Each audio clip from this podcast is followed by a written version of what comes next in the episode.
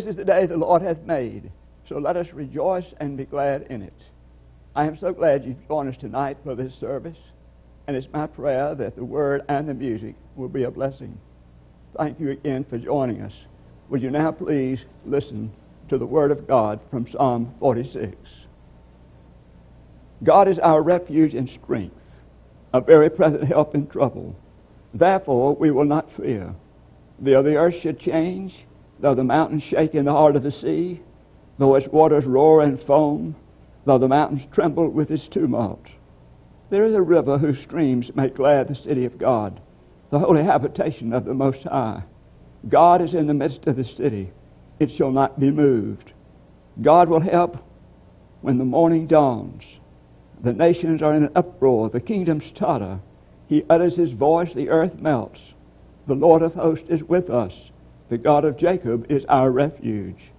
Come, behold the works of the Lord. See what desolations he has brought on the earth.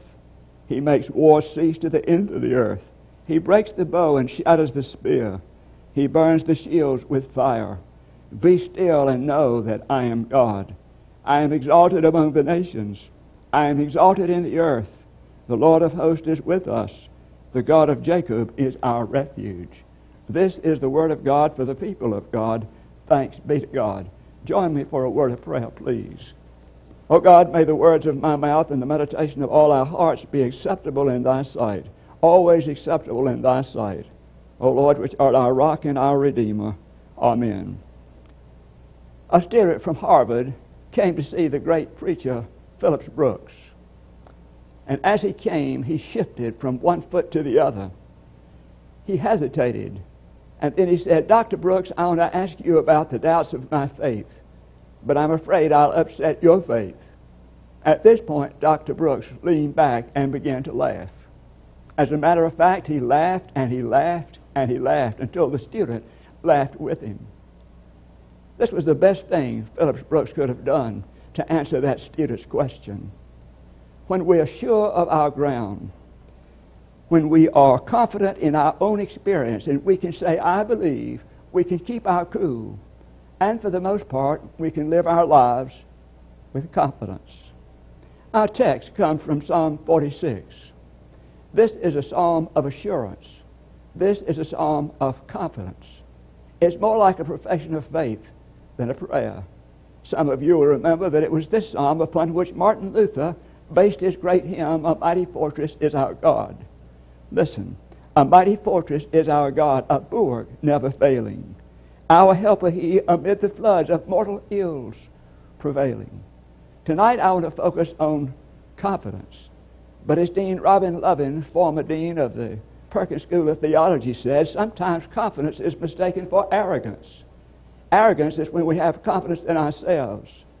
Be sure I'm not talking about that kind of confidence because that kind of confidence will never make it safely through the night. First of all, there's the problem of confidence.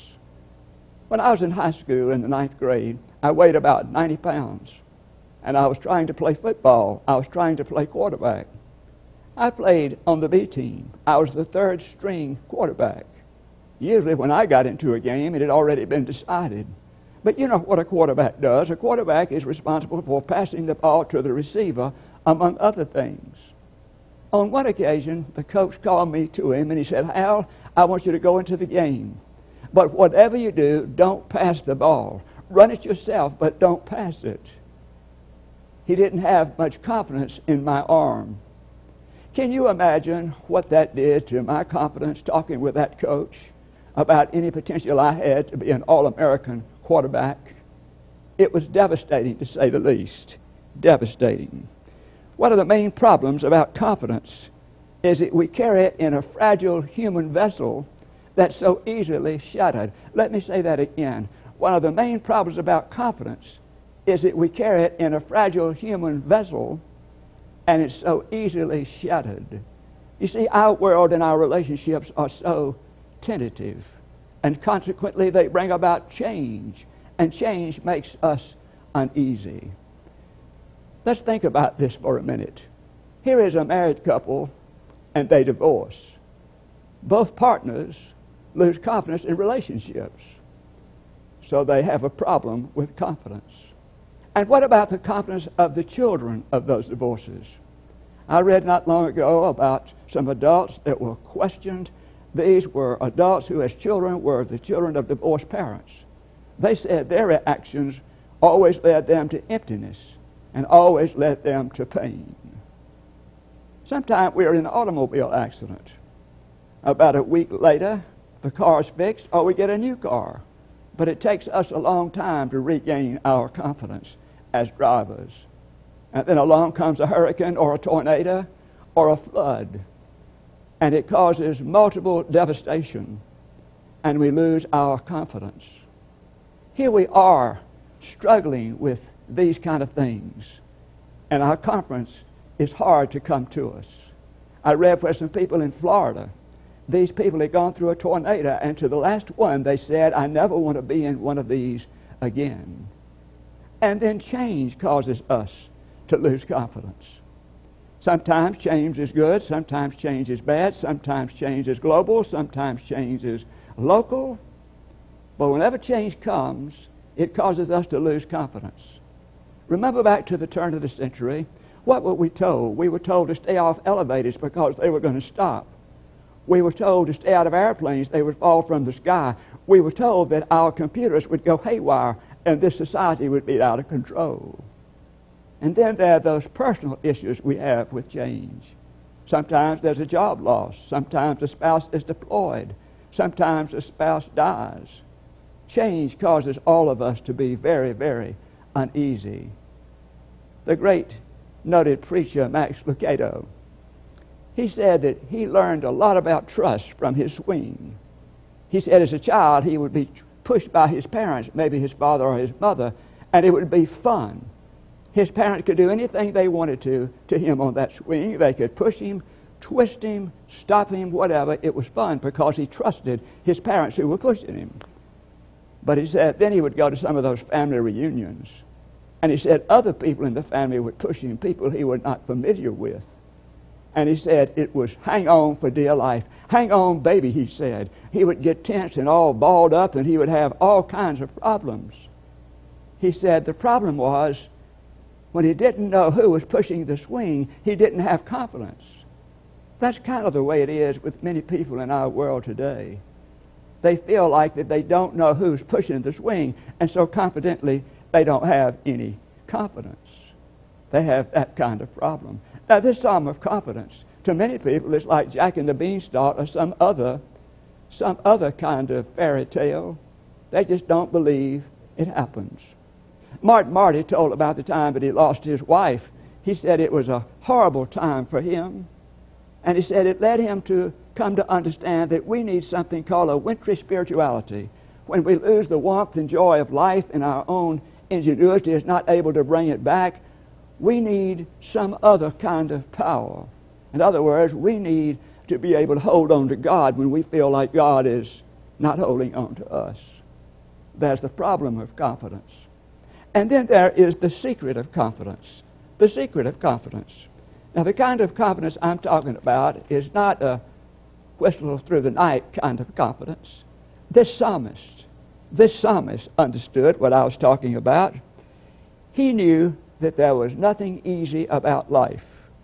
He also had every reason to be fearful or afraid. And so the psalmist in Psalm 46 gives us the absolute worst case scenario for anything that would happen. If you look at verses 2 and 3, the change that he's talking about is like a direct hit by a tornado, or it's also like somehow on the Richter scale 10 with an earthquake. And then it was even worse than that. Because in the Near Eastern understanding of things, the mountains were the foundation of the earth, and they also held up the sky. And so when the mountains were trembling or shaking, it was horrible. It was the psalmist's way of saying the world is coming to an end. But I want you to notice that even while the psalmist was describing this, the psalmist had faith and confidence in God. He said, God is our refuge and strength, the very present help in trouble. In other words, he was still able to trust in God even when he felt like the world, the structure of the world, was falling apart. You know, the little girl was right when she said at the conclusion of her prayer, And please, God, take care of yourself. Because if anything happens to you, we are all sunk. If you continue reading in Psalm 46, you'll see that everything seems to be moving. But there's one thing that is stable. The psalmist says, There is a river whose streams make glad the city of God. The river is the peace, peaceful, wonderful river who moves, signifying the presence of God. God is with the troubling Israelites no matter what their situation. God was always with them, and He is always with them. And the psalmist was making that absolutely clear. Now, our biblical ancestors, their confidence was in God, was in trust, not of people or circumstances, but in God. Back during the Second World War, it was a terrible time, and a British liner set out from England to go to a port in America. It was a dangerous time for sailing. He was given secret directions of what he should do. He should start straight ahead and never deviate, never turn. And if he needed help, just send out word on this secret code. Well, he'd been out in the water for a few days, and the first thing he saw was a German cruiser. And so on that secret code, he said, Enemy cruiser sighted, what shall I do? Back came the response from an unseen ship or anything else. It said, Keep straight ahead. I'm here if you need me. Well, that British liner continued on and finally sailed right into the American port safely. Soon afterward, there came a British man of war that sailed in behind. That ship was there all the time, even though the British liner captain did not know it. He was there all the time. That is so much like God. God is there if we need Him. Not long ago, I heard a humorous tape. It was by Ken Davis, the humorous preacher. He said that he had brought into being this uh, special t shirt. And on the t shirt, he had a lion that hadn't eaten in two months. He had a wolf and he had a snake. And they had a pathway. The pathway went right between these the snake and the lion and the wolf. And they were doing their terrifying things, hissing and everything. But on this path right between them came a little lamb, a little sheep. He was holding the hand of Jesus. And as he walked through these terrifying comments and yells and everything, he simply said, I'm with him. The psalmist would understand. Now, I think I need to say a word about divine protection. When we start talking about divine protection, we can get mixed up we need to remember that divine protection always has to do with the ultimate. Now, we're not going to be necessarily delivered from pain and suffering. God is going to deliver us in pain and suffering. The cross is a great example. Jesus was not delivered from that suffering, Jesus was delivered in that suffering. And how important that is to be able to distinguish. Father Theodore Hesburgh, who was the former president of Notre Dame University, loved this saying. He said, You know, I don't know a whole lot about tomorrow, but I do know that providence will be up before dawn. Isn't that wonderful? I don't know much about tomorrow, but I do know that providence will be up before dawn. Now, let me share with you at least three things we need to understand about the dependability of God. First of all, God is on our side. God is on our side. That's something to understand. That's what it means. He's a very present help in times of need. He's our strength, a very present help in times of need. I wonder if we understand our status as children of God. Three men were talking about status. One of them said, How do you know when you've arrived? He said, Well, you've arrived when you've been invited by the president to meet him at the White House. The other said, No, that's not what you know. He said, You'll know you have arrived when you meet with the president of the White House the hotline goes off, but he doesn't pay any attention to it because he's talking to you. The other one said, No, that's not it at all. You know that you're of certain status when you are invited to the White House to eat with the president. And the hotline goes off, and he answers it and then says, Here, it's for you. No, that's not what real status is. I want to remind you what status is. It comes from 1 John. This is what he says See what love the Father has given us that we should be called children of God, and so we are. That is our status. God is on our side.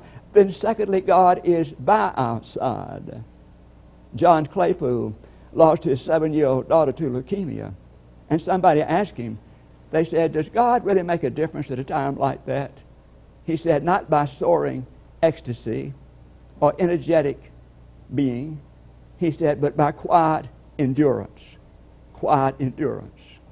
Claypool reminds us that for some reason unknown to God, unknown to us, God sometimes says, I'm going to solve your problem. On other times, he says, I'm going to solve your problem with others. And then still at other times, he says, I'm not going to solve your problem at all because you're going to grow in grace and strength from the experience. And that's exactly what happened to the Apostle Paul, wasn't it? Paul had the thorn in the flesh. He asked God to take it away three times, but God didn't take it away. What God said to Paul was, Paul, my grace is sufficient for you. And then, not only is God on our side and by our side, but God gives us God's peace inside. Inside. What an important revelation that is. Jesus said, Let not your hearts be troubled. You believe in God, believe also in me. A heart free of trouble and discord and anxiety is a heart that knows that the grace of God will enable us to meet all our needs. So, what is the secret of confidence? It is the dependability of God. So, I hope you'll say this again with me quietly in your own home. God is on our side, God is by our side, and God gives us God's peace inside. And then, thirdly, there's the invitation to live confidently. The invitation to live confidently. How are we going to live confidently as people of God? Well, we're told how to do this by the psalmist. He gives us two directions. First of all, he says, Come behold the works of the Lord. Come behold the works of the Lord. Take a long, careful look at what God is doing in the world. You have to do it sometimes with direction, intentionality, and you have to do it calmly and confidently if you're really going to see what God is doing in the world. It'll take patience. You see, humankind has its advertisements. What humankind does has advertisements, and it's noisy. Humankind's works are always noisier than God's works, and yet God's works are silent, but God's works are there, and God's works are beautiful. You remember that book, Waldo? It was written by Martin Handford. Waldo was just a some kind of extra thought when those books were first written. But then what happened was the children got to looking for Waldo on the pages of those books. They became fascinated until 40 million books were sold in 28 countries. Now, the author tells us that Waldo is located on every page. But sometimes we have to look hard to find Waldo. It takes patience, and it takes effort and intentionality. Come and behold the works of God. That's what the psalmist says. The second thing the psalmist says is if we are going to live confidently, is to be still and know that I am God. The psalmist is telling us to slow down. Quit thinking that we're the only part of life, that life is about us and our concerns only. We're told to slow down. If God is our salvation and our strength, then we need to know more about God. And we need to learn his will for our lives. So confidence comes to us in quietness. And once we are quiet, then comes perspective, and then comes confidence. One of our preachers was sent a short story by a friend, and the friend told him about his grandfather. He said every night his grandfather would go out on the porch, sit in a rocking chair, and he would just look at the stars. And then this friend said, You know, that's the trouble with the world. Not enough people are willing to go out on the porch and look at the stars.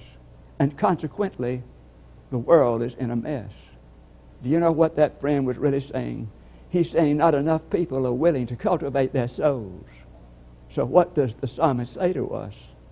He says, Be still, be still, and know that I am God. Let us pray. Lord, we're thankful for the lesson of the psalmist. We are grateful that he reminds us that you are indeed our refuge and our strength and our very present help in times of need. We realize we can turn to you, so help us to do so. We need your guidance in our lives. Help us to look for that guidance, and we need to trust you in a greater way. So help us to be trusting in you in all things. It's in your name we pray. Amen. Thank you again for joining us tonight, and I trust you will join us again next week. Just as I am without one plea, but that thy blood